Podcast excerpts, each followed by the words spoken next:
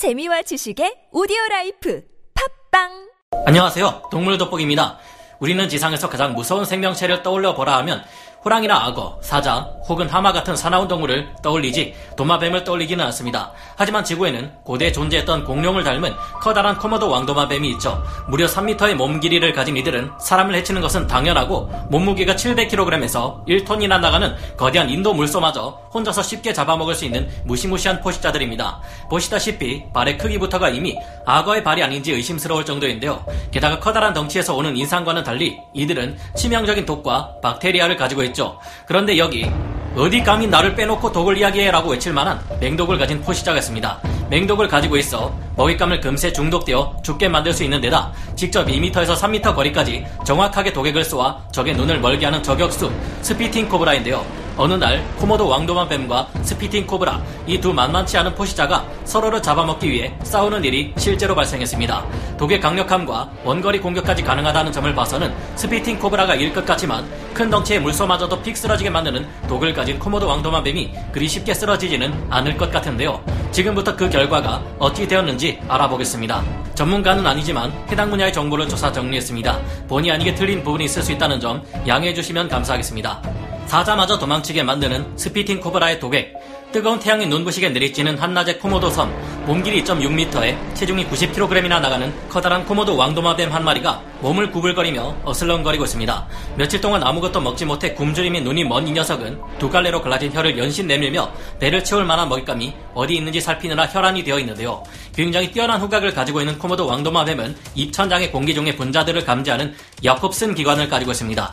그래서 이들은 뱀들이 하는 것처럼 연신 혀를 날름거리며 혀에 붙은 공기 중의 분자들을 감지해 먹이의 위치를 추적하는데요. 피그미 몽고스 한 마리가 나타나자 코모도 왕도마뱀은 잠시 고개를 돌려 쳐다보지만 흥미가 없는지 이내 고개를 돌리고 갈 길을 갑니다. 시야를 가리고 있던 왼쪽의 커다란 벽을 지나 살펴보니 드디어 코모도 왕도마뱀의 입맛에 맞을 만한 덩치의 먹잇감이 나타납니다. 몸길이 2m의 spitting 코브라 한 마리가 머리를 꼿꼿이 세운 채 금방이라도 코모도 왕도마뱀을 공격할 듯한 자세를 취하고 있는데요. 위협적인 상대의 접근을 감지한 spitting 코브라는 바짝 긴장한 채 독액을 발사하기 위해 코모도 왕도마뱀의 눈을 조준하고 있습니다. spitting 코브라의 독니에는 독액을 발사할 수 있는 작은 홈이 나 있는데 일반적인 코브라의 독니에 비해 홈의 크기가 더 작습니다. 이는 독을 멀리 발사하기 위해 진화한 spitting 코브라만의 특징인데요. 우리가 더울 때 물이 나오는 봄못으로 장난을 칠 때면 고무호스의 끝부분을 눌러 물이 나오는 입구의 크기를 줄이면 물이 더 세게 나오는 것을 볼 수 있습니다. spitting 코브라의 독니에 나 있는 홈 또한 이런 이유로 일반 코브라 독니 홈보다 더 작은 것인데요. spitting 코브라는 독샘에 있는 근육을 수축시켜 독니의 작은 홈을 따라 독액을 2m에서 3m까지 발사할 수 있으며 망원 조준경과 같은 spitting 코브라의 눈은 최신형 전차의 사격 통제 장치처럼 정확하게 탄착점을 계산해 목표물을 맞출 수 있습니다. spitting 코브라는 독액을 발사하기 전 정확도를 높이기 위해 목표물의 움직임의 동조해 자신의 머리를 똑같이 움직이는데요.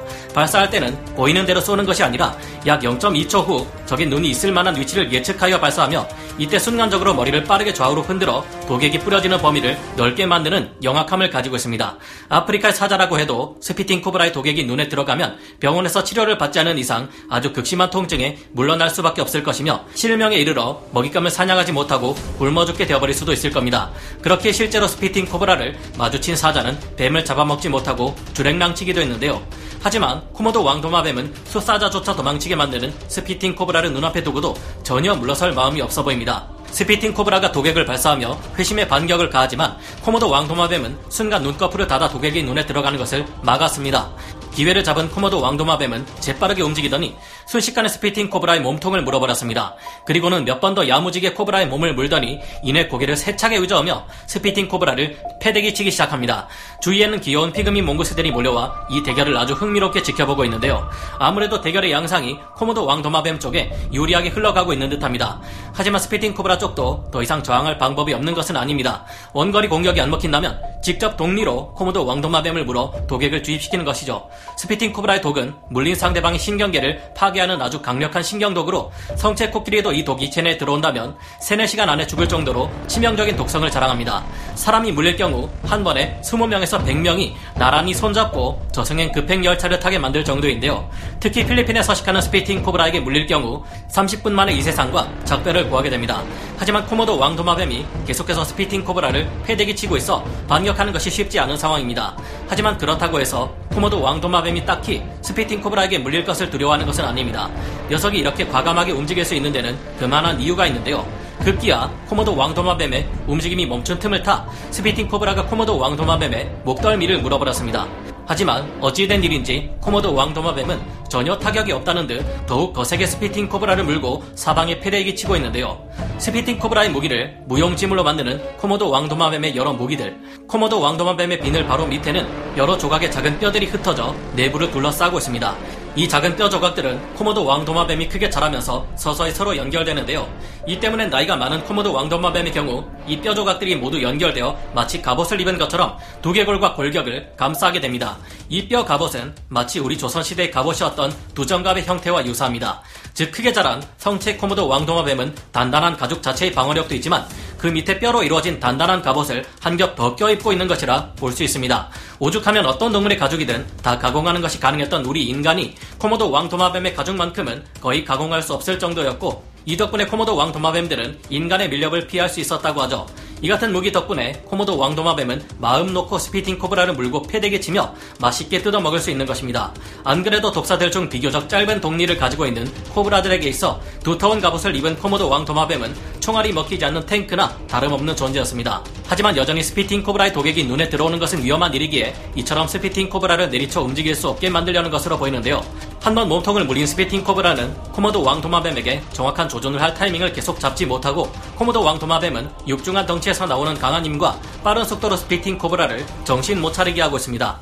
학자들은 한때 코모도 왕도마뱀을 죽은 동물의 사체나 뜯어먹는 scavenger일 것이라 생각했지만 이들의 실체를 알고 난 후에는 경악을 금치 못했는데요. 이상하게도 코모도 왕도마뱀에게 습격당한 것으로 의심되는 희생자들은 그 흔적을 찾을 수가 없습니다. 코모도 왕도마뱀이 염소를 잡아먹는 모습을 보자 그 의문에 대한 해답이 나왔는데요.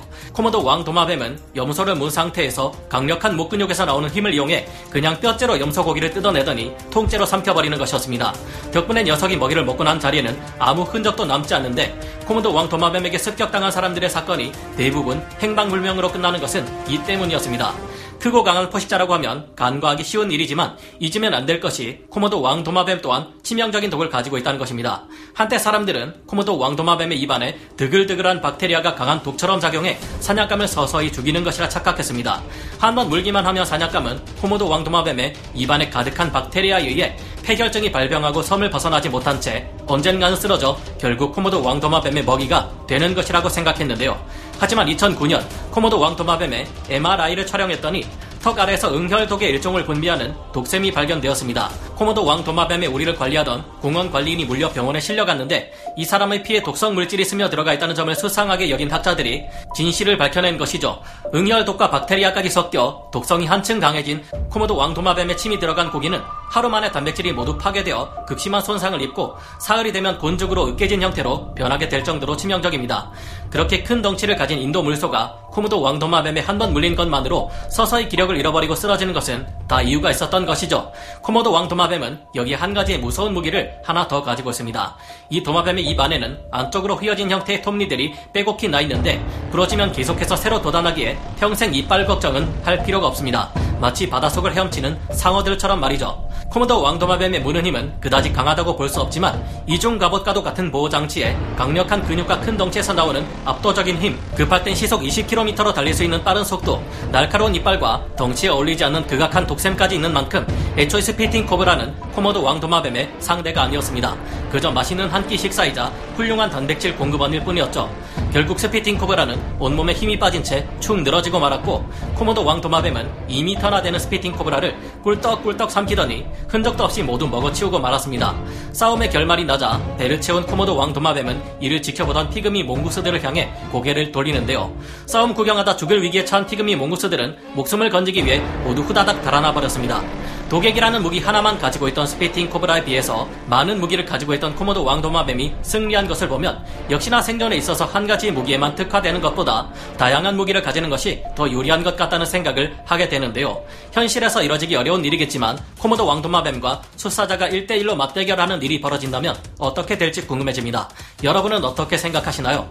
오늘 동물 돋보기 여기서 마치고요. 다음 시간에 다시 돌아오겠습니다. 감사합니다. 영상을 재밌게 보셨다면 구독, 좋아요, 알림 설정 부탁드리겠습니다.